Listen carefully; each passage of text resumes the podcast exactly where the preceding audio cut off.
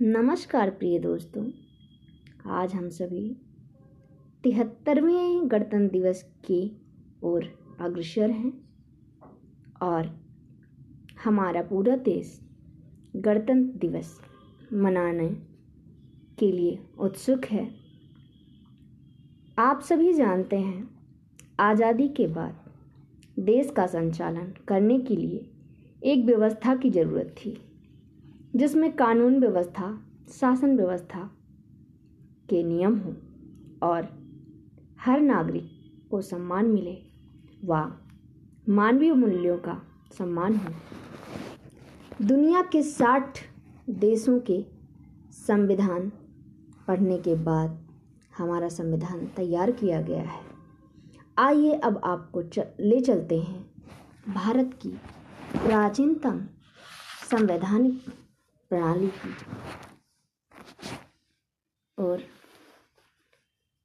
प्राचीन भारत में शासन धर्म से बंधे हुए थे। कोई भी व्यक्ति धर्म का उल्लंघन नहीं कर सकता था। अनेक भागों में गणतंत्र शासन प्रणाली, जिसमें प्रतिनिधि, विचारण, मंडल, स्थानीय स्वशासी संस्थाएँ विद्यमान थी। वैदिक काल तीन हज़ार से एक हज़ार ईसा पूर्व से ही। लोकतांत्रिक चिंतन तथा व्यवहार लोगों के जीवन में था। ऋग्वेद तथा अथर्ववेद में सभा, आम सभा, समिति, जिसमें वयोवृद्धियों की सभा का उल्लेख मिलता है।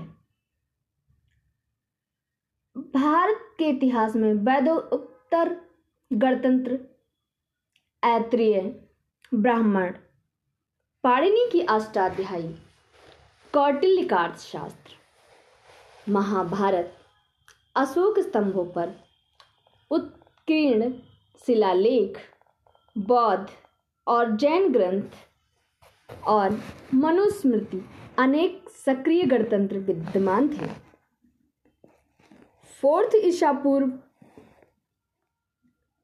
क्षुद्रक मल्ल संघ नामक गणतंत्र परिसंघ ने सिकंदर का मुकाबला किया, जिससे ये सिद्ध होता है कि हमारे यहाँ गणतंत्र की व्यवस्था पहले की है। पाटलिपुत्र वर्तमान में पटना नाम से जाना जाता है। के निकट लिच्छवियों की राजधानी वैशाली थी। वह राज्य का एक गणतंत्र था। उसका शासन एक सभा चलाती थी। उसका एक निर्वाचित अध्यक्ष होता था। जो यह सिद्ध करता है कि हमारी निर्वाचन प्रणाली भी पुरानी है। सिर्फ़ गणतंत्र ही पुराना नहीं है। प्राचीन भारत में निर्वाचन व्यवस्था और गणतंत्र की व्यवस्था थी। और उसे नायक कहा जाता था।